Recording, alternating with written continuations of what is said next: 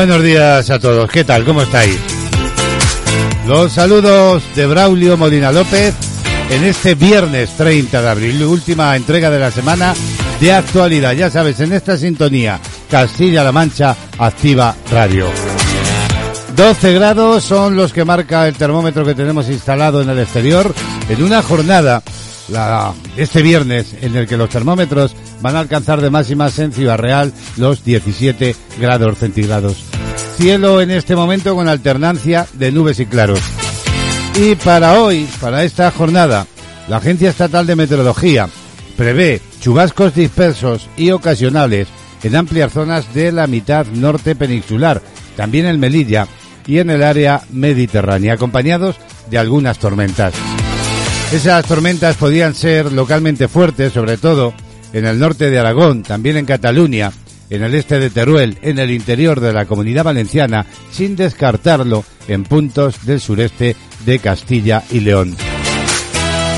Hoy habrá nubosidad abundante en la mitad norte y en el tercio este peninsular y en Baleares, y nubosidad en aumento a lo largo de la jornada en el resto de la península, con tendencia a ir despejándose al final del día por el suroeste. En Canarias el cielo va a estar hoy nuboso, con precipitaciones débiles en general, tendiendo a remitir. Las temperaturas nocturnas han descendido en la mayor parte del interior peninsular y se van a mantener con pocos cambios en el resto hasta las 12 en punto del mediodía, como cada día. Y hoy, hay que decir, este viernes 30, se celebra el Día Internacional del Jazz. Y es que el Día Internacional del Jazz ha cosechado grandes éxitos en los últimos 10 años y se ha convertido en la celebración anual del jazz más grande del mundo. Se trata de un movimiento global que celebran anualmente personas de todos los continentes a través de programas educativos también presentaciones, alcance comunitario y cobertura de medios.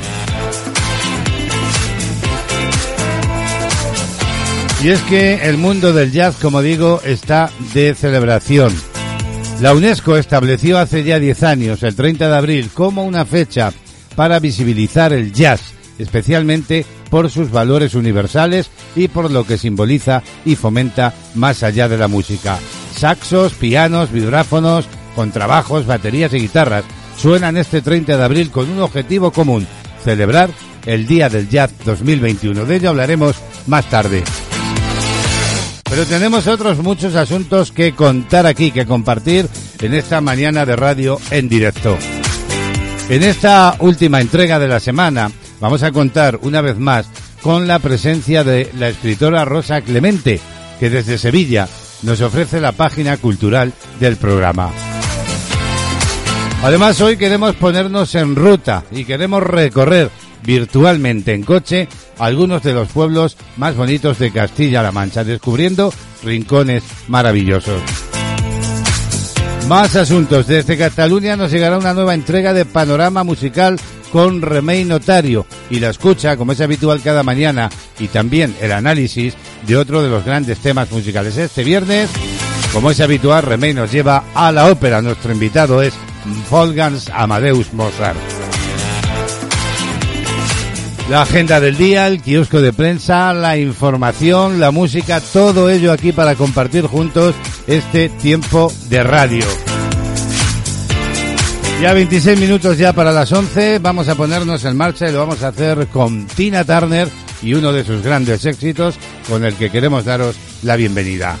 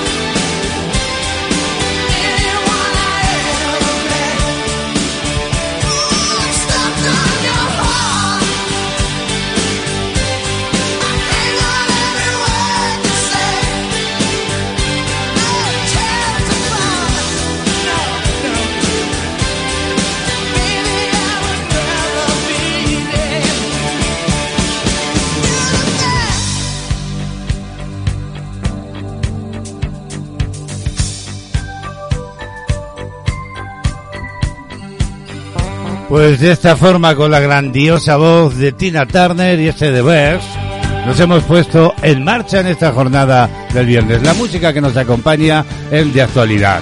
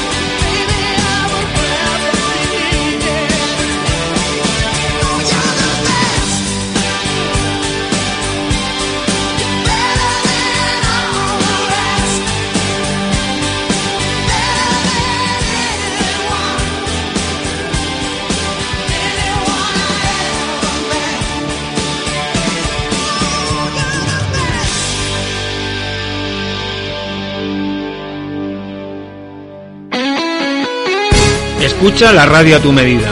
www.clmactivaradio.es Toda la información y entretenimiento hecho para ti.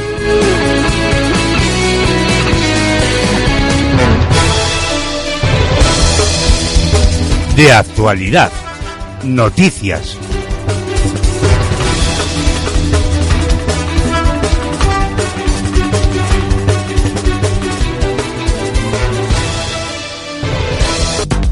Ya 19 minutos para las 11 de la mañana nos asomamos ya al perfil de la actualidad de este viernes 30 de abril. El Producto Interior Bruto Español se ha contraído y lo ha hecho un 0,5% durante el primer trimestre de 2021, coincidiendo con la tercera ola de la pandemia de coronavirus.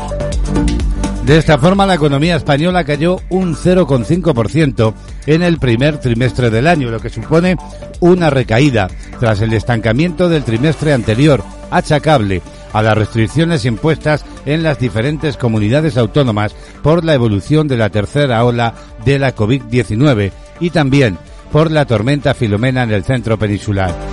Así lo informa Antena3.com, que además dice que el INE ha restado 0,9 puntos al avance del Producto Interior Bruto, el llamado PIC, una contribución negativa que fue compensada en parte por la aportación positiva de 0,4 puntos de la demanda exterior, las exportaciones e importaciones.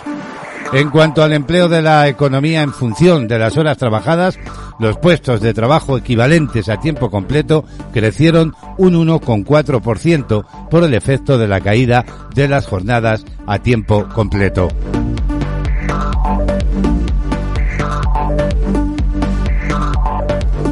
Y el gobierno va a remitir hoy viernes, lo va a hacer ya formalmente a Bruselas, el llamado Plan de Recuperación, Transformación y Resiliencia, que incluye el paquete de reformas e inversiones que pretende impulsar España para canalizar los 140.000 millones de fondos europeos de reconstrucción que recibirá hasta 2026. Así lo confirmaba ayer la vicepresidenta segunda y ministra de Asuntos Económicos, Nadia Calviño. Calvinio indicó que tras la aprobación del plan el pasado martes en el Consejo de Ministros, oh, hoy 30 de abril, este viernes, se va a remitir a Bruselas, cumpliendo así el plazo que había dado la Comisión Europea a los Estados miembros para remitir los planes nacionales. La Comisión Europea tiene hasta dos meses para dar el visto bueno al plan español y al del resto de los estados, aunque el Gobierno asegura que no es necesario que esté aprobado por Bruselas para que se proceda a su implementación, como ya se ha venido haciendo en algunos sectores. Precisamente informa a qué punto es el pasado miércoles Calvinio y sus homólogos de Alemania, Francia e Italia, en una declaración institucional conjunta, apremiaron al resto de Estados miembros a remitir cuanto antes sus planes a la Comisión Europea para que el desembolso del dinero pueda realizarse antes de finales de verano. De momento y a la espera de que llegue el dinero prometido, que en el caso de España son 140.000 millones hasta 2026, la mitad como subvenciones directas, el Gobierno ha incluido en los presupuestos de este año una primera partida de 27.000 millones de euros con cargo a dichos fondos. El plan de recuperación español está articulado en cuatro ejes y compuesto de 212 medidas, de las que 110 son inversiones y 102 son reformas. Actualidad del día. Y el primer ministro de Portugal, cambiamos de asunto, Antonio Costa, anunciaba ayer la reapertura para el próximo sábado, para mañana mismo, primero de mayo, la de las fronteras con España, después de que permaneciesen cerradas desde enero a causa de la pandemia del SARS-CoV-2. Costa ha hecho el anuncio después de una reunión del Consejo de Ministros sobre las restricciones actuales, según informaba la agencia de noticias Lusa. En la frontera terrestre, la circulación entre Portugal y España estaba limitada con solo 18 puntos autorizados para el transporte internacional de mercancías, trabajadores transfronterizos y estacionales debidamente documentados y vehículos de emergencia y de rescate. Por otro lado, las autoridades sanitarias de Portugal han notificado, dicho sea de paso, ayer jueves 470 nuevos casos y un fallecido. Y las familias de Daniel Beirán y Roberto Fraile, los dos periodistas españoles que han sido asesinados en Burkina Faso, han recibido este viernes, esta mañana, los féretros con los restos mortales en la base aérea de Torrejón de Ardor. También ha sido repatriado el cuerpo del cooperante inglés Roger June. Según ha informado Moncloa, los féretros eran recibidos por un cordón militar de honor y transportados a hombros por 24 soldados del Ejército del Aire. La ministra de Asuntos Exteriores, Arancha González Laya, y la de Defensa, Margarita Roble, así como la embajadora de Irlanda en España, Sile Maguire, han estado presentes en el recibimiento. Los restos mortales de Daniel Beriain, Roberto Fraile y Roger Young eran repatriados en la madrugada en un vuelo del Ministerio de Defensa que ha aterrizado en la base aérea de Torrejón a las 9 de la mañana. Actualidad del día y al menos 38 personas han muerto y decenas han resultado heridas, así informa el independiente.com, en la noche del pasado jueves en una estampida en la fiesta religiosa judía de Laz en el Meron en el norte de Israel. El servicio de rescate Magen David Adon, el llamado MDA, ha indicado que además de los fallecidos, alrededor de 150 personas se encuentran heridas, seis en estado crítico y una veintena en estado grave. El MDA ha trasladado al lugar seis helicópteros y decenas de ambulancias para evacuar a los afectados a los hospitales de Jerusalén. Si bien los informes iniciales han indicado que un expositor se habría derrumbado en uno de los conciertos en el que participaban unas 100.000 personas, el servicio de rescate ha indicado que la tragedia se ha producido por una aglomeración y un severo hacinamiento. Por su parte, el ejército de Israel, que envió a su equipo de rescate, ha señalado que el incidente se ha producido por el derrumbe de un techo. Diario de la pandemia. Y miramos ya a la crisis sanitaria SARS-CoV-2. Las comunidades autónomas notificaban ayer jueves al Ministerio de Sanidad 10.143 nuevos casos de coronavirus, de los que 4.889 eran diagnosticados en las 24 horas anteriores, frente a los 4.381 que se registraban el miércoles, lo que eleva a 3.514.942 la cifra total de personas contagiadas en España de la COVID-19 desde el inicio de la pandemia.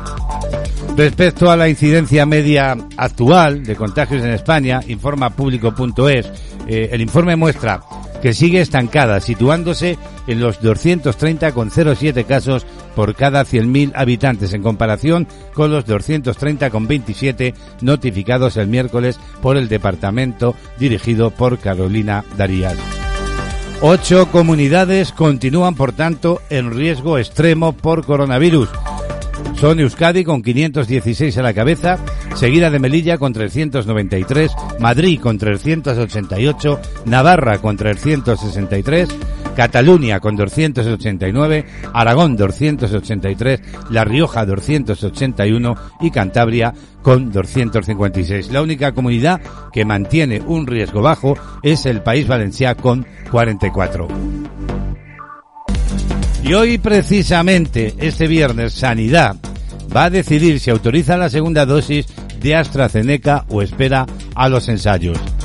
En España hay que decir que 2,3 millones de personas menores de 60 años han quedado a la espera de esa segunda dosis de AstraZeneca y aún no saben cuándo podrán completar su pauta. La Comisión de Salud Pública va a decidir este viernes si se completará con la misma vacuna o si tendrán que esperar más tiempo. Los técnicos del Ministerio de Sanidad y las comunidades autónomas tratarán de llegar a una conclusión sobre el futuro de este colectivo, cuando en algunos casos ya se cumplen las 12 semanas previstas para recibir la segunda inyección del suero que empezó, recordemos, a emplearse en trabajadores esenciales menores de 55 años a principios de febrero. Y según informa el periódico.com, Castilla-La Mancha va a mantener el toque de queda tras el 9 de mayo. Acorde con esta información, el presidente de Castilla-La Mancha, Emiliano García Paje, ha abogado ayer jueves por mantener el estado de alarma un mes más y ha avanzado que el toque de queda se va a mantener a partir del 9 de mayo. A mí me gustaría, dicho Paje como presidente, que la prudencia que estamos manteniendo con tantas medidas al menos se pudiera mantener un mes más. Sé que es doloroso e incómodo y a nadie le gusta tomar decisiones que signifique fastidiar la vida de la gente. Lo que pasa, decía, es que hay que proteger más la vida que vivir fastidiado. Así lo admitía. Y precisamente en Castilla-La Mancha, eh, Juan Camacho hablaba de la capacidad de vacunación en la región y decía, nuestro plan de vacunación encajado y perfectamente integrado en la estrategia a nivel nacional está funcionando y tenemos, dice, esperanzas fundadas en los hechos y los conocimientos que vamos adquiriendo a medida que el volumen de dosis vaya aumentando. Que nuestro plan de vacunación encajado y perfectamente integrado en la estrategia a nivel nacional está funcionando. Y tenemos esperanzas, esperanzas fundadas en los hechos y en, y en el conocimiento que vamos adquiriendo de que a medida de que el volumen de dosis vaya aumentando, vamos a tener esa capacidad de administración que necesitamos. Respecto de la capacidad de vacunación, lo hemos escuchado, y respecto de su final, hablaba de la vacunación entre los 70 y los 79 años. La primera semana de mayo, decía, va a finalizar ya la vacunación de esas personas, entre las franjas de edad, insisto, de 70 a 79 años. Y en dos o tres semanas vamos a finalizar al menos con la primera dosis de los grupos de 60 a 69. Se va a hacer una resolución semanal, los jueves en principio, ¿Por qué los jueves? Porque los jueves es cuando, ya saben que llevamos dos semanas así, y es cuando publicamos los datos de incidencia en todos los municipios de Castilla-La Mancha. Nuestra proyección es que la semana próxima, la primera semana de mayo, eh, va a finalizar ya la vacunación de las personas de 70 a 79 años, del grupo 5B, y en otro par de semanas, posiblemente dos, tres semanas, vamos a finalizar al menos con primeras dosis las eh, el grupo de 60, los grupos en realidad son dos, el 5C y el 8, los grupos de 60 a 69 años.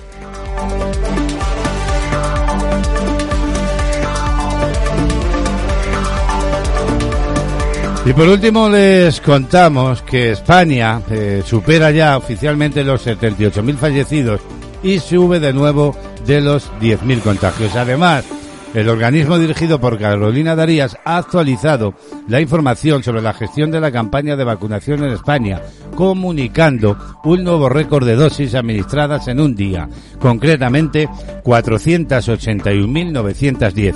De esta forma, el número de personas con pauta completa asciende ya en España a 4.413.784, lo que supone el 9,3% de la población. Este viernes, la Comisión de la Salud Pública decide, por tanto, qué hacer con la segunda dosis de la vacuna de AstraZeneca para menores de 60 años que ya han sido inoculados con la primera dosis.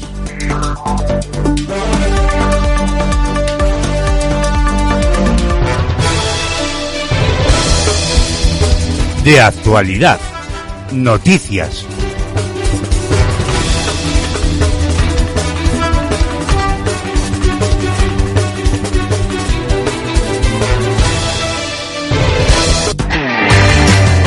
Música, compañía, ilusión, entretenimiento, información. Castilla-La Mancha Activa Radio, las 24 horas contigo.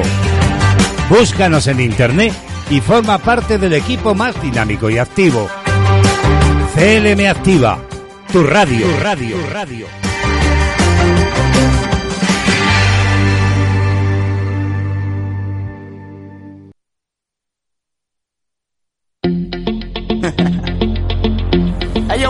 Wave. Tell them I come. Small time alongside JW. My bestie and your bestie sit down by the fire. Your bestie says she want parties, so can we make these flames go higher? Talking about hey now, hey now, hey now, hey now. I go, I go, ane. Chucking more fina, ah, anane. Ah, Chucking more fina, ane. Start my truck, let's all jump in. Here we go together.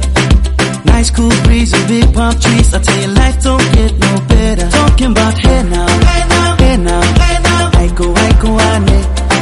Chucking more fina, anane. Chucking more fina, ane. Okay, your mama ngwele. Step on the dancing floor.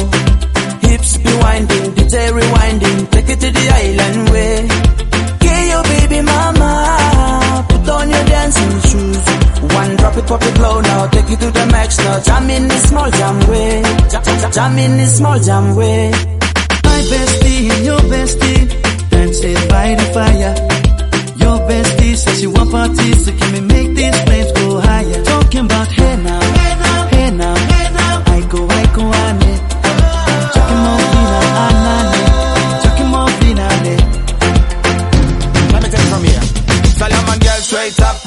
hoochie mama Make me party non-stop in a island banda. Swing those hips and back it up to me ragga. A chance for party ladies do the doggy doggy. I'm drumming island reggae, rapping blue, green and yellow. Me tapping and baby, make it slow wine for me baby. Speakers pumping, people jumping. We drumming the island way.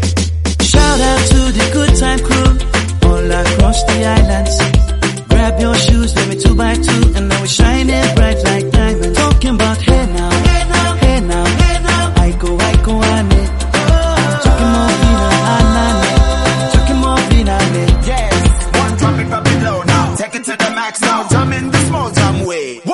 Wind up, go down, wind up, go down. Twist your body backward. We go, we go. left, left, we go right, right.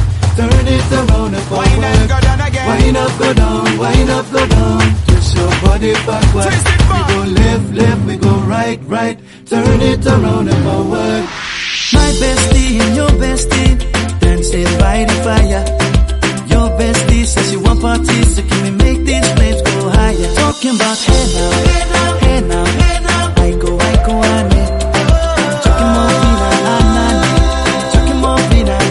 Justin Bellington acompañándonos con buenos ritmos. La música que nos acompaña a lo largo de esta mañana de radio en directo. Tres minutos para las once de la mañana. La agenda del día.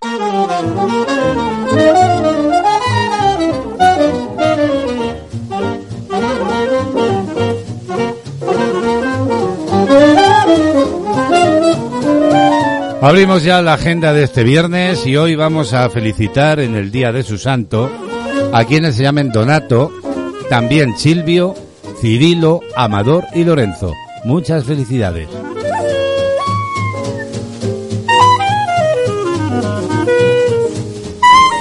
Vamos con los números de la suerte. El número del cupón 26.392 ha sido premiado con 35.000 euros por billete en el sorteo de la 11 de ayer jueves. Además, la serie 012 de ese 26.392 era agraciada con la paga de 36.000 euros al año durante 25 años. Y si jugasteis ayer a la primitiva, anotar la combinación ganadora. 1, 4, 36, 37, 42 y 43. Complementario el número 15 y reintegro el 5.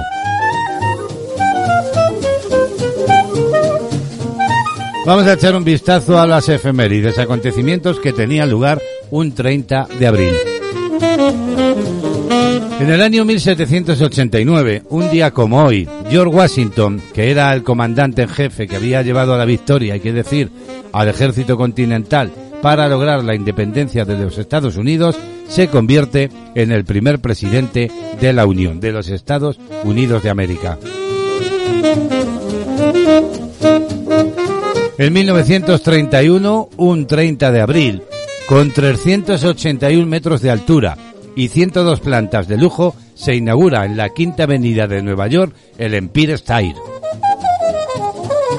Y por último, en 1975, también un día como hoy, concluye la guerra de Vietnam al anunciar el gobierno de Saigón su rendición incondicional a las fuerzas de Vietnam del Norte. Bueno, pues son los datos que quedaron relevantes para la historia en un día como hoy. Y vamos a cerrar la agenda hablando de música. Es noticia Malú, porque está conmemorando sus inicios en la música y lo hace lanzando en vinilo el tema Aprendiz. Malú trae consigo la experiencia de un artista que se ha hecho a sí misma. La vemos conquistando en la actualidad escenarios y con sus canciones, llegando a lo más alto de las listas musicales, pero este camino lleva consigo un comienzo de esfuerzo, aprendizaje y amor por la música que plasmó en su primer álbum titulado Aprendiz. Hace 23 años que el nombre de Malú resuena en todo el panorama musical español. El 11 de marzo de 1998, la artista debutaba con su disco Aprendiz, un proyecto musical que contaba con la colaboración de la mano de Alejandro San o de Pedro Guerra. Fue en aquel entonces cuando veíamos a una Malú auténtica y con fuerza para mirar eh, al futuro de frente. Y fue en ese primer disco donde descubrimos algunas de las canciones más importantes de su trayectoria musical, como Aprendiz, Donde quieras que esté, Lucharé o Si tú me dejas. Un disco debut que fue, hay que decir, todo un éxito y que vendió más de 650.000 copias en nuestro país y que ahora renace en el nuevo proyecto de Malú que presenta ilusionada a todo el público que la ha acompañado durante estos días. Hace tan solo unas semanas que Malú compartía con su millón de seguidores en Instagram una imagen en el estudio de grabación. La artista confesaba en ese momento que se encontraba preparando ese proyecto. A partir de ahí, poco a poco, la intérprete de blanco y negro anunciaba que eh, esas nuevas pistas. Precisamente con Malú y este aprendiz cerramos hoy la agenda del día.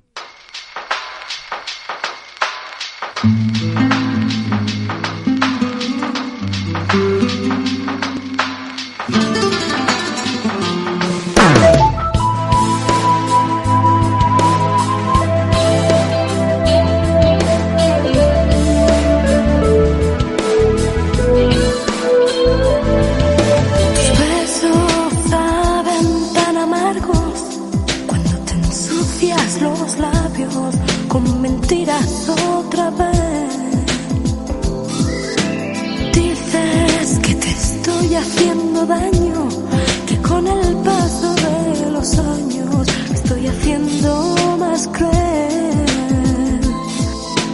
Nunca creí que te vería remendando mis heridas con girones de tu piel. De ti aprendió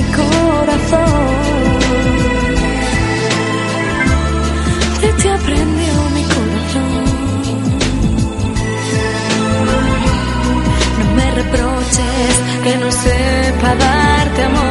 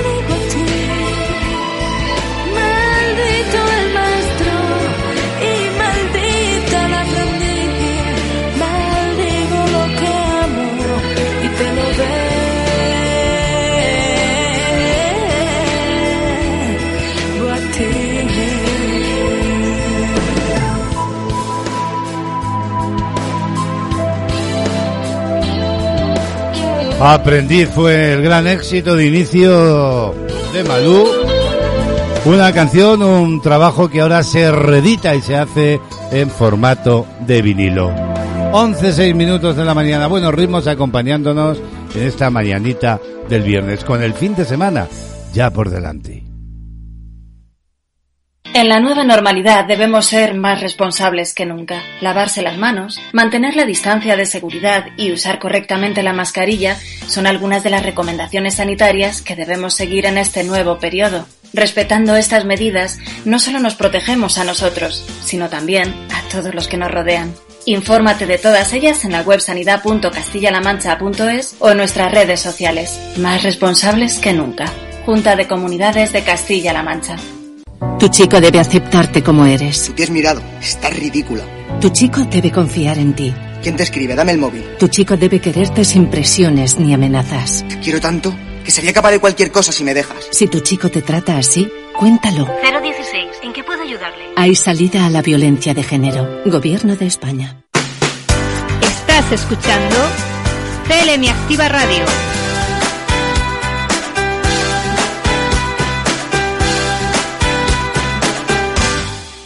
Kiosco de prensa.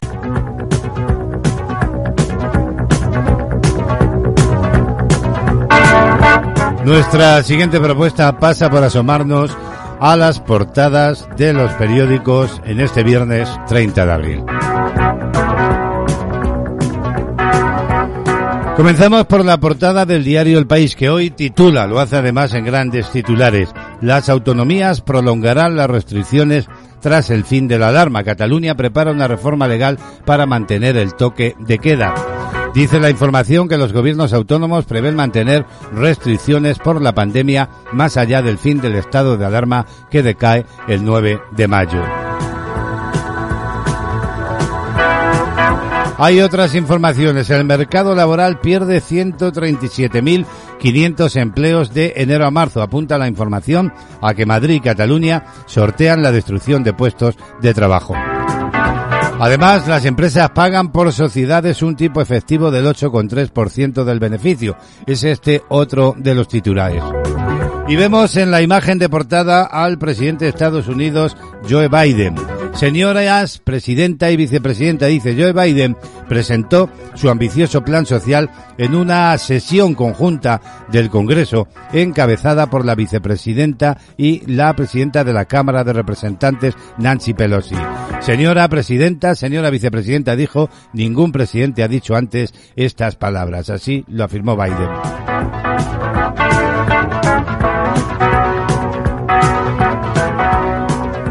Sobre la mesa ya la portada del diario ABC que lleva una gran fotografía de Pablo Iglesias en primera. Iglesias prepara su salida de la política para trabajar con Robles, dice eh, este rotativo. Negocia con el empresario incorporarse al holding audiovisual si fracasan las elecciones del 4M. Ha consultado, según ABC, con profesionales del sector afines el diseño de su proyecto televisivo de periodismo crítico. En la portada del diario El Mundo vemos una imagen de Díaz Ayuso ayer en la redacción del diario El Mundo, momentos antes del comienzo de una entrevista. Gobernar con el apoyo de Vox no sería el fin del mundo, dice. Así lo dice en esa entrevista Díaz Ayuso. Con quien no tengo nada que ver es con el sanchismo y de ahí hacia la izquierda extrema. La izquierda, decía eh, Ayuso, quiere embarrar el terreno con otras cosas y deslegitimar nuestra victoria. Si el Ejecutivo no hace nada, tras el 9 de mayo, apuntaba también, habrá fiestas de 30 personas en las casas. Hay otras informaciones a una columna en el mundo. Cataluña improvisa un decretazo para seguir imponiendo el toque de queda.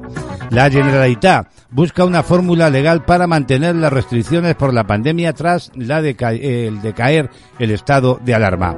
País Vasco, Castilla y León, Galicia y Castilla-La Mancha piden un paraguas jurídico estatal más allá del 9 de mayo.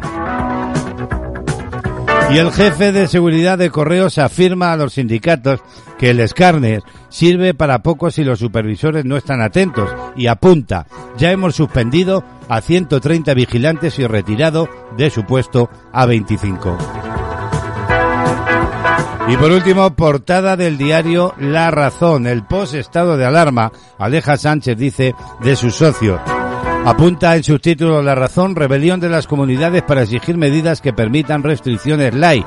El PNV se enfrenta al gobierno y pide que prorrogue la excepcionalidad dos meses más.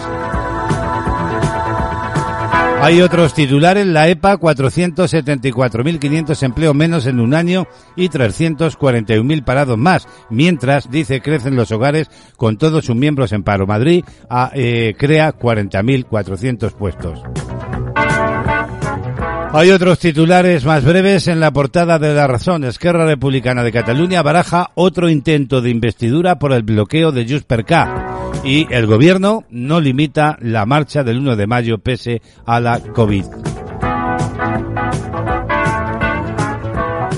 Nos vamos ahora hasta la portada de la tribuna de Ciudad Real.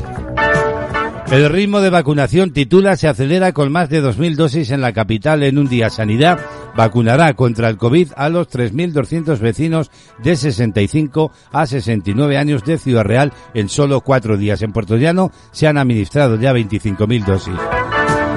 Y la tercera ola de contagios destruyó hasta 3.100 empleos. La tasa de paro crece al 20% en la provincia de Ciudad Real, donde hay más de 45.000 personas sin trabajo. Así vienen los titulares eh, más destacados de la prensa de este viernes 30 de abril y así se lo hemos contado en la visita al kiosco.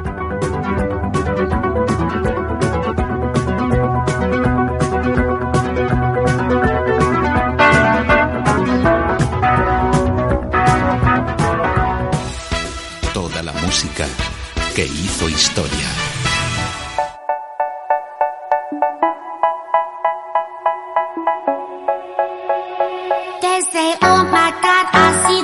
The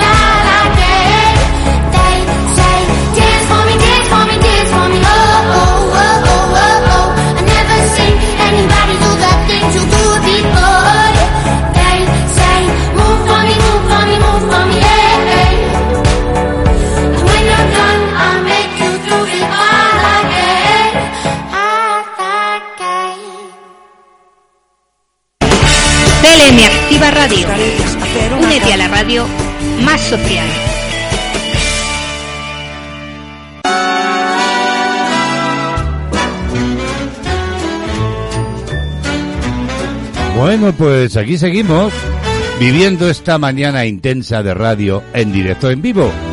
De actualidad en Castilla-La Mancha, Activa Radio. Y en los próximos minutillos nos vamos a dar un paseo virtual en coche por algunos de los pueblos de Castilla-La Mancha. Lo publica lavanguardia.com, que dice que Castilla-La Mancha, situada en pleno corazón de la península, es una comunidad autónoma muy extensa y que supera en tamaño a países como Irlanda o Dinamarca y de una gran diversidad geográfica y paisajística. Una de las rutas más conocidas eh, internacionalmente es sin duda la de Don Quijote, que recorre completa cerca de 2.500 kilómetros y 148 municipios. Pero existen tantos itinerarios como viajeros pueda haber. Se trata simplemente de elegir cuál se adapta mejor a nuestros gustos y a nuestras posibilidades. Nos vamos a dejar seducir por algunos de los pueblos de Castilla-La Mancha. Vamos a comenzar por Tembleque. Iniciamos así nuestra aventura en Tembleque, una localidad de alrededor de 2.000 habitantes situada a 60 kilómetros de Toledo. Y la primera impresión no puede ser mejor. Estamos ante una típica villa manchega de casas blancas y vigas de madera construidas alrededor de una espléndida plaza mayor. Además de la plaza, Tembleque todavía conserva algunas mansiones señoriales, también barrocas. Puesto ya en circulación, abandonamos Tembleque y nos vamos rumbo a Consuegra. Está a 37 kilómetros. El pueblo de 10.000 habitantes está enclavado en la falda del cerro y se dedica fundamentalmente al cultivo del cereal, la vid y el olivo. Merece una visita a la Plaza de España convertida en el epicentro de la villa. Pero ¿qué me decís de los molinos convertidos en el símbolo de la localidad? A la llegada a su estampa se nos antoja única. Doce construcciones de largas aspas dibujan la línea del cielo en el cerro del Calderico. Ahora nos vamos para Ciudad Real para alcanzar nuestro siguiente destino, Almagro. Para ello recorreremos 90 kilómetros. Una localidad de dimensiones similares a la de Consuegra y situada en el campo de Calatrava. Su pintoresca Plaza Mayor nos deja con la boca abierta y es que a pesar de que eh, mantiene la estructura tradicional manchega, las viviendas se disponen sobre soportales de dos alturas. O visitar, como no, ya que estamos en Almagro, el corral de comedias del siglo XVII. Es el único que se conserva en todo el viejo continente europeo. Seguimos nuestro camino virtual en coche. Terminamos en Almagro y nos disponemos a conducir 80 kilómetros por tierras ciudadraleñas hasta Villanueva de los Infantes.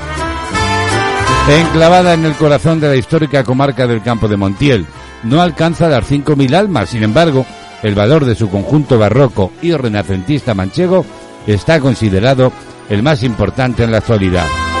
Recordemos que aquí murió Quevedo, lo hizo el 8 de septiembre de 1645. Ya que estamos aquí, vamos a visitar también la Plaza Mayor, que requiere una mención especial. De estilo neoclásico, es de hace siglos, el centro alrededor del cual gira la vida de este pueblo. Dejamos Villanueva de los Infantes y con ella dejamos atrás la provincia de Ciudad Real y nos eh, adentramos en Albacete. Nuestro destino ahora es Alcaraz.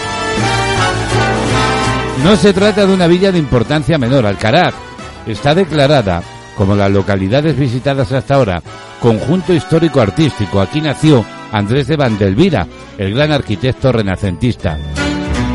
Uno de nuestros objetivos para acercarnos a Alcaraz era comprobar con nuestros ojos la belleza de su plaza mayor. Y ahora vamos a visitar Alarcón, en la provincia de Cuenca, y nos llevará alrededor de unos 150 kilómetros a hacerlo, algo menos de dos horas, con independencia de la vía por la que estemos. Su situación estratégica ha sido eh, su principal baza durante siglos, desde la carretera, la visión del castillo de origen musulmán, rectificado este durante la Reconquista, obliga a detenernos allí. Acabamos nuestro periplo en Alcalá del Júcar, de nuevo en Albacete, a un centenar de kilómetros en dirección sur. Tenemos curiosidad por conocer uno de los rincones más espectaculares de la provincia y uno de los destinos más buscados por los españoles para una escapada rural. Es un pequeño pueblo de poco más 1.200 habitantes de la comarca La Manchuela, construido en la ladera de una montaña. La erosión del cañón del Júcar en las rocas calcáreas a lo largo de los siglos, pues eh, le confieren ese encanto especial. Bueno, pues esta puede ser una de las muchísimas rutas que podemos hacer por Castilla-La Mancha. Esta que hemos elegido hoy es la que publicaba lavanguardia.com y así lo aconseja. Y es que La Mancha es eso. Ancha es Castilla-La Mancha.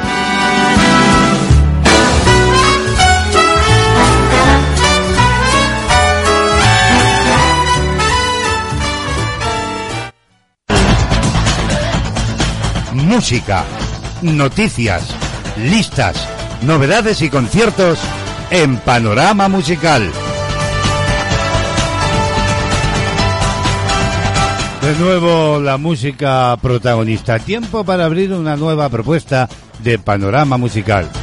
Que nos llega como es habitual desde Cataluña, concretamente desde Girona en Oloc, con Remey Notario, a quien ya saludamos a través de la línea telefónica. Buenos días, bienvenida. Buenos días, Braulio. Saludos desde Olot La Garrocha, de Remey Notario, para todos los oyentes de CLM Activa Radio. Hoy nos vamos a la ópera en Panorama Musical. El libertino castigado o Don Juan es un drama jocoso en dos actos con música de Amadeus Mozart y libreto en italiano de Lorenzo da Ponte, basado en la obra original El Bulador de Sevilla y Convidado de Piedra de Tirso de Molina. La historia del mito del Don Juan, un hombre seductor y osado, que en esta ópera acaba mal y como todas las óperas de Mozart es de las más representadas hoy en día en todo el mundo. Don Giovanni, nombre italiano de Don Juan, es un personaje egoísta y mujeriego que da nombre a una de las óperas más famosas de Mozart, estrenada en el Teatro de Praga.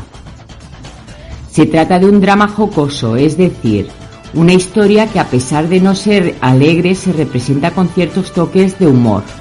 Y es que el personaje de Don Giovanni se porta verdaderamente mal, lo cual le acarrea terribles consecuencias, pero no deja de ser una historia teatral, con diversión, intrigas, emoción, enredos y una moraleja final. La acción se desarrolla en Sevilla, a mediados del siglo XIV, Don Giovanni, un joven noble, arrogante y sensualmente promiscuo, insulta y enoja al resto de los personajes del reparto.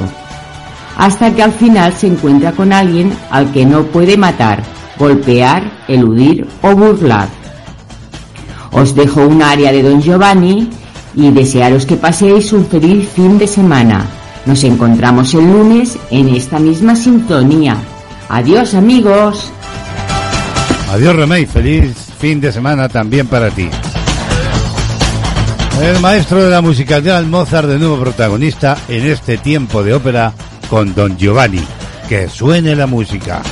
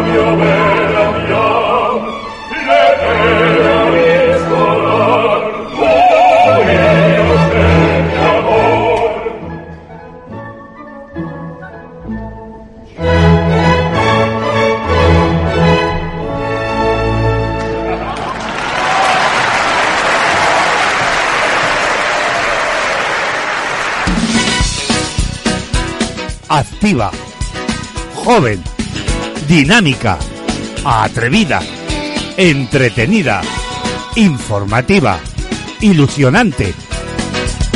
Búscanos en internet y vive con nosotros la magia de la radio. Instala nuestra app en tu smartphone y llévanos siempre contigo. CLM Activa y vive la radio.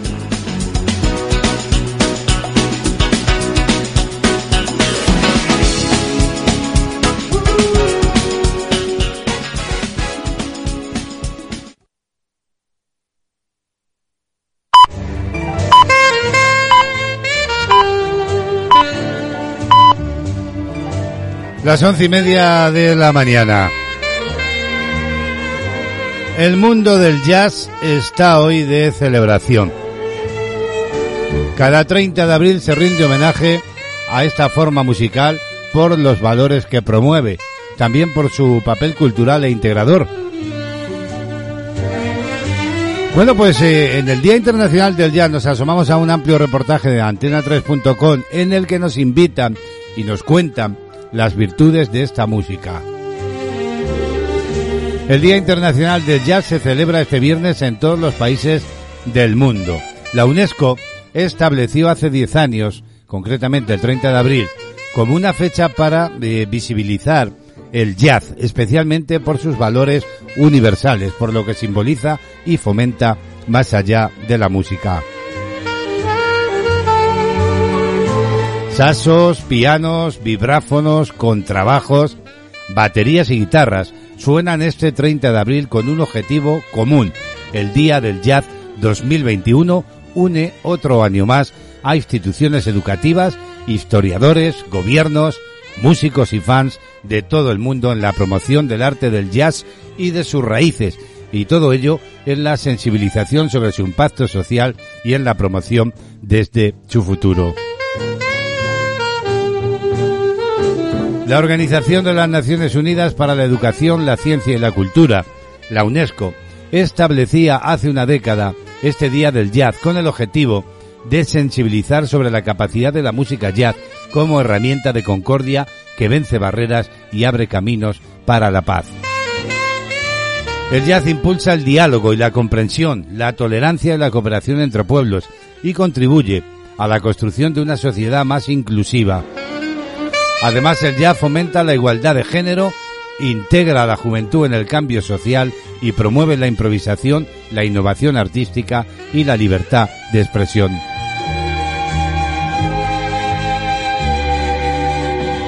Las ventajas sociales del jazz y el carácter integrador de esta música dan sentido a este Día Internacional del Jazz que celebramos hoy. Como decía el año pasado, en este día, el pianista de jazz Herbie Hammond en el Día del Jazz es una oportunidad de oro para que la humanidad se reconecte, especialmente en medio de todo este aislamiento e incertidumbre. Así pues, como decimos hoy, se celebra el Día Mundial del Jazz, el Día Internacional del Jazz. Y nosotros vamos a escuchar a Harry James.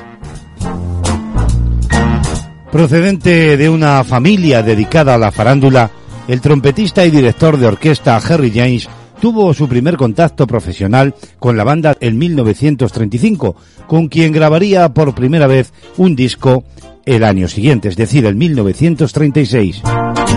Ese mismo año se enrola en la orquesta de swing más popular de la época, la del clarinetista Benny Goodman, con quien estuvo hasta 1939. La popularidad que obtuvo de su permanencia en la orquesta de Goodman le permitió formar su propio grupo, en la que contó, entre otros, con la presencia del vocalista Frank Sinatra y de algunos solistas de renombre como los bateristas Lloyd Benson. Harry James siguió cultivando con éxito su particular visión de la música de la era swing. Falleció en 1983 en Las Vegas mientras dirigía su orquesta.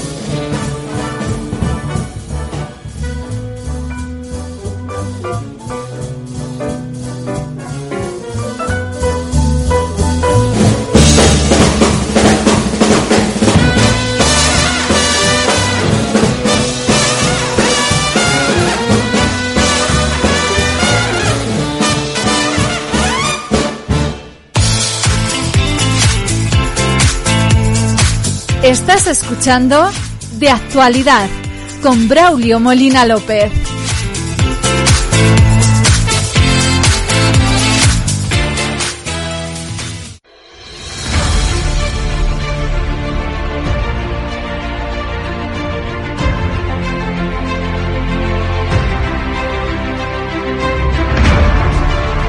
El mundo de la cultura con Rosa Clemente.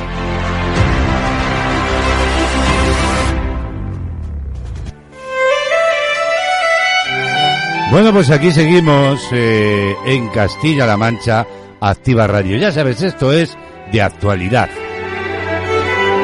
Y como cada viernes miramos al sur de España, miramos a Sevilla, allí se encuentra Rosa Clemente, que nos introduce, como es habitual, en el mundo de la cultura. Nos habla de personajes importantes para la historia de la cultura, efemérides, sucesos. Todo ello concentrado en una crónica de unos minutos que Rosa sabe explicarnos muy bien cada semana. Hasta allí nos vamos. Buenos días, Rosa. ¿Qué tal? ¿Cómo estás? Buenos días, Braulio. Buenos días a todos, amigos de CLM Activa Radio. Empezamos con una selección de lo ocurrido un día como hoy, 30 de abril el año 65 de nuestra era, el filósofo Séneca y su sobrino Lucano son invitados a suicidarse por Nerón. Por sí mismos también se marcharon Adolf Hitler, Eva Braun y la familia Goebbels al completo. Era el año 1945. Y mucho después, en 1976, se estrenaba en Barcelona la película de Chaplin, El gran dictador, prohibida 36 años en nuestro país. El Club Balonmano Ciudad Real se proclamaba en 2006 campeón de Europa. Era 1 de mayo de 1886 cuando comienza en Chicago una huelga general en defensa de las ocho horas de jornada. Tres días más tarde se produjo la revuelta de Haymarket. Hubo una bomba, detenidos, condenados a muerte. Estos hechos originaron el establecimiento del 1 de mayo como Día Internacional de los Trabajadores. El 1 de mayo de 1931 se inauguraba en Nueva York lo que entonces era el edificio más alto del mundo. Nuestro amigo de tantas películas, el Empire State. Hablando de cine, mañana se cumplirán 80 años del estreno de la genial Ciudadano Kane de Orson Welles. Y ese era el día en que llegó al mundo en Petilla de Aragón don Santiago Ramón y Cajal en 1852, Premio Nobel de Medicina en 1906. Se le considera el padre de la neurociencia. El 2 de mayo de 1808, los alcaldes de Móstoles, Andrés Torrejón y Simón Hernández, lanzan un bando y se levantan contra Napoleón. Se iniciaba de este modo la Guerra de la Independencia. Un día después, en la montaña del Príncipe Pío, se produciría un fusilamiento de los rebeldes, Goya nos sigue estremeciendo desde un lugar de honor en el Museo del Prado. Precisamente un 2 de mayo, pero en 1985, Móstoles y Francia firmaron simbólicamente la paz.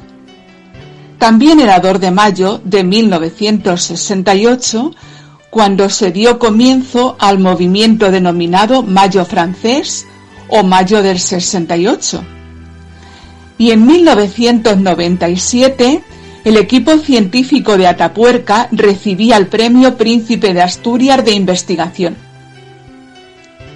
Antes de cambiar de fecha, una curiosidad.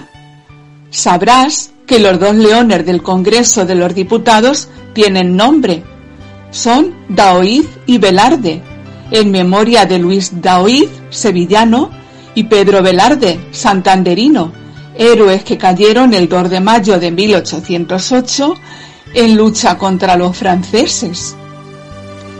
Era 3 de mayo de 1933 cuando nació en Carolina del Sur James Joseph Brown, el padrino del soul, la voz que he elegido hoy para nuestra despedida. Y el 3 de mayo de 1901 nacía en Bolonia Luigi Cervi, Gino Servi, que dio vida a Pepone, el alcalde comunista enfrentado al cura don Camilo. En las películas basadas en la novela del autor que hoy te propongo, Giovanni Guareschi, nacido en Parma el 4 de mayo de 1908. Fernandel encarnó al personaje principal y las dirigió Julien Duvivier. Escucha un pasaje que habla de una maestra, por cierto. La vieja maestra. El monumento nacional del pueblo era la vieja maestra, una mujercita pequeña y flaca, conocida de todos por cuanto había enseñado el ABC a los padres, a los hijos y a los hijos de los hijos. Ahora vivía sola en una casita un tanto alejada del poblado e iba tirando adelante con nada más que la pensión, porque cuando enviaba a comprar 50 gramos de manteca o de carne o cualquier otro alimento, le cobraban los 50, pero siempre le daban 200 o 300. Con los huevos, el piadoso engaño no resultaba, porque aunque una maestra tenga dos o tres mil años de edad y haya perdido la noción del peso, la vez que pide un par de huevos y le dan seis, se da cuenta. Era 5 de mayo del año 2000 cuando nada ocurrió. Me explico. Ese día hubo una conjunción entre todos los astros conocidos en la antigüedad. Mercurio, Venus, Júpiter, Saturno, la Luna y el Sol. Se había predicho un cataclismo. Se deslizaría la capa de hielo de la Antártida, lo que a su vez provocaría un deslizamiento de la corteza terrestre. Así lo había profetizado un sabio en 1997. Afortunadamente, se equivocó. También un 5 de mayo nació en Madrid Federico Chueca, compositor de la zarzuela La Gran Vía. Y en Linares, la voz infatigable de Miguel Rafael Marto Sánchez. Rafael, lo que no es un escándalo. Y en Londres, otra gran voz, Adele. Acabamos con una inauguración el 6 de mayo de 1994, Isabel II de Inglaterra y François Mitterrand de Francia inauguraban el Eurotúnel, algo más de 50 kilómetros que atraviesa el, el Canal de la Mancha, 39 de ellos submarinos. Y desde el tren yo te digo que si tú quieres, nos escuchamos la semana que viene. Efemérides para la historia de la cultura.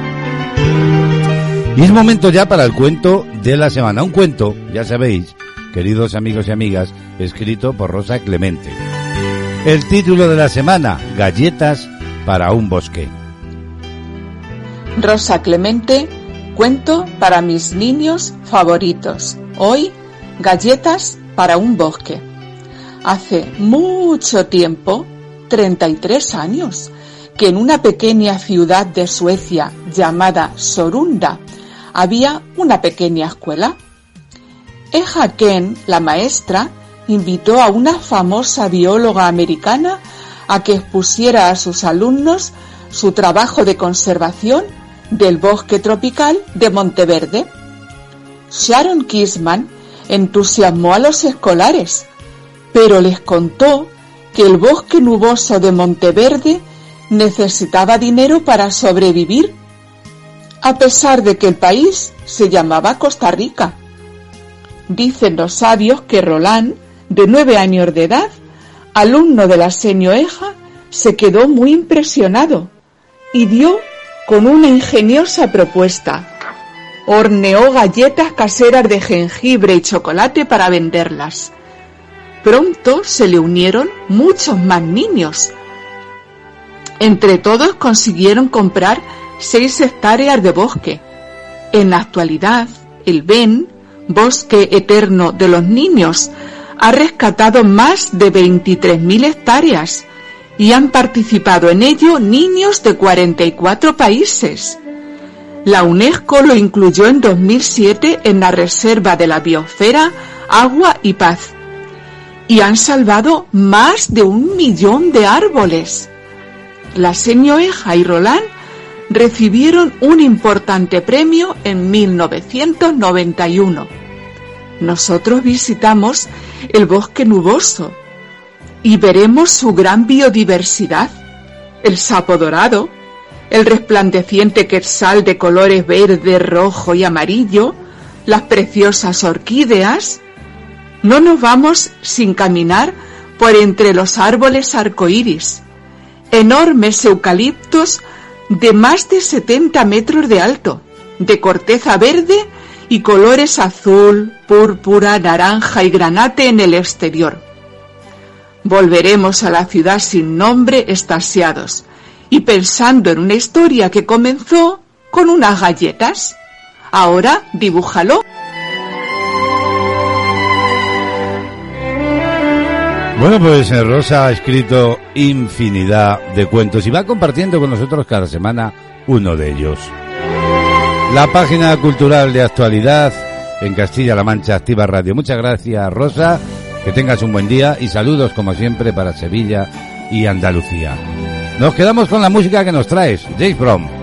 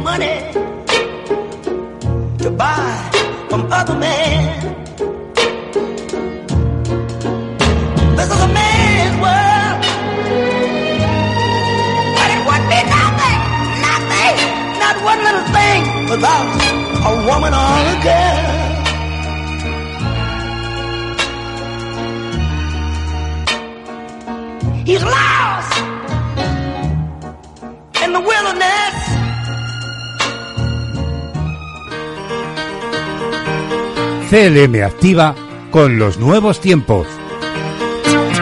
En tu ordenador. En tu smartphone. En tu tablet. En las redes sociales. CLM activa. Tu radio.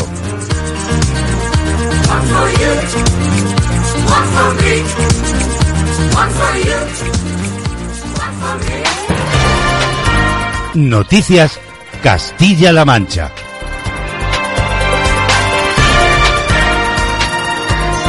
A nueve minutos para las doce del mediodía nos asomamos a la información de Castilla-La Mancha. Las ventas del comercio minorista se han disparado un 16,9% en Castilla-La Mancha. El comercio minorista registró un aumento de sus ventas de un 16,9% en Castilla-La Mancha, según ha informado esta mañana el Instituto Nacional de Estadística.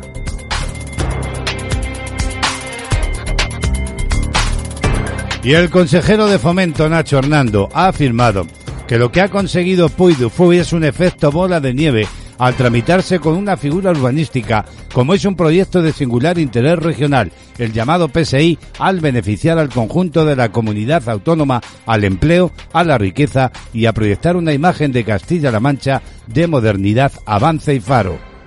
Lo que ha conseguido Erwan, lo que ha conseguido Puy du Fou, es un efecto bola de nieve porque este proyecto que se ha tramitado a través de una figura urbanística supramunicipal, como es el PSI, que es un proyecto de singular interés, es un proyecto singular, sin duda, sin duda ninguna, de interés, de interés regional, porque no solamente beneficia una parte de la región, sino que beneficia al conjunto de la región y beneficia. Por su parte, el consejero de Fomento Nacho Hernando ha avanzado la intención de Puy fue de instalar un puesto de navajas y cuchillos de Albacete y ha avanzado la negociación que está entablando el Ejecutivo Autonómico con la Asociación Provincial de Empresarios de Cuchillería. Eh, gracias a, la intención de Puy de poder instalar un, puesto eh, de, navajas. La verdad que ya sabes, Erwan, que nos tienes a tu disposición y vamos a seguir hablando con APRECU para, para que entre todos podamos conseguir que ese proyecto salga adelante.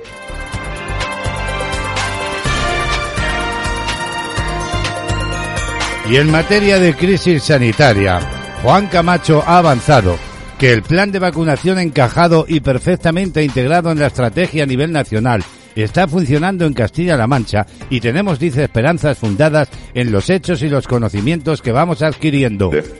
Que nuestro plan de vacunación encajado y perfectamente integrado en la estrategia a nivel nacional está funcionando. Y tenemos esperanzas Esperanzas fundadas en los hechos y en, y en el conocimiento que vamos adquiriendo de que a medida de que el volumen de dosis vaya aumentando, vamos a tener esa capacidad de administración que necesitamos. Respecto a la finalización de la vacunación de entre los 70 a los 79 años, la primera semana de mayo decía va a finalizar la vacunación de esas personas y en dos o tres semanas vamos a terminar al menos con la primera dosis de los grupos de 60 a 69 años. Nuestra proyección es que la semana próxima, la primera semana de mayo, eh, va a finalizar ya la vacunación de las personas de 70 a 79 años del grupo 5B y en otro par de semanas, posiblemente dos, tres semanas, vamos a finalizar al menos con primeras dosis las eh, el grupo de 60, los grupos en realidad son dos, el 5C y el 8, los grupos de 60 a 69 años.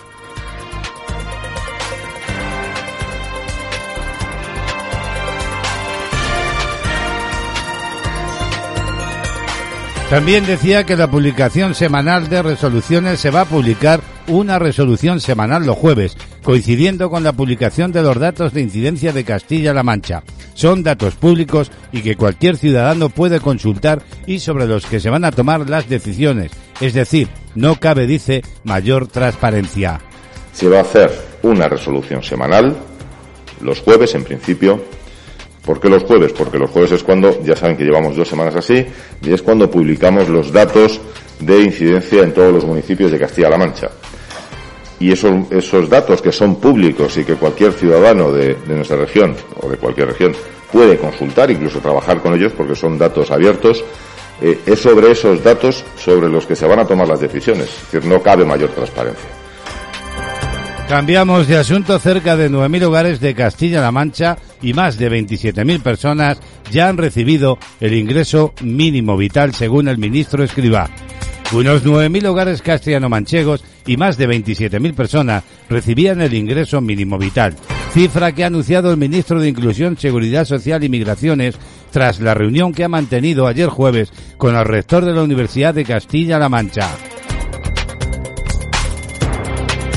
Y por último descontamos que el consejero de fomento Nacho Hernando ha afirmado que es un momento, yo creo, decía, en el que el sindicato, tanto comisiones obreras como UGT, los sindicatos de clases, son más que imprescindibles y sois absolutamente necesarios en un momento de la historia de nuestro país y en la sociedad mundial y global, donde sin lugar a dudas nos necesitamos todos los ciudadanos de Castilla-La Mancha. Es un momento, yo creo, en el que el sindicato, tanto comisiones como por supuesto la UGT, sindicatos de clase, son más que imprescindibles. Son absolutamente necesarios en un momento de la historia de nuestro país y de la sociedad mundial, global, donde sin lugar a dudas os vamos a necesitar todos, los ciudadanos y ciudadanas de, Castilla-La Mancha y en particular, en este caso también de la provincia de los. Noticias Castilla-La Mancha.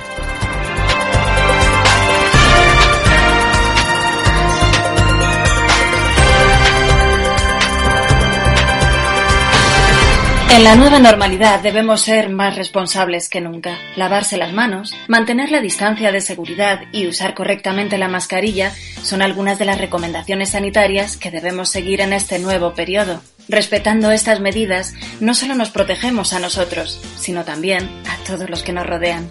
Infórmate de todas ellas en la web sanidad.castillalamancha.es o en nuestras redes sociales. Más responsables que nunca. Junta de Comunidades de Castilla-La Mancha. De actualidad lleva la firma de Braulio Molina López. En las mañanas de CLM Activa Radio. Bueno, queridos amigos y amigas, a un minuto de las 12 nos vamos a marchar. Vamos a poner el punto y final a esta última entrega de la semana de actualidad. Pero ya sabes que la radio continúa y que Castilla-La Mancha Activa Radio te acompaña durante las 24 horas del día. Nos vamos, os deseamos que tengáis un maravilloso fin de semana. Los saludos de Braulio Molina López en el nombre de todo el equipo y hasta la semana que viene. Adiós.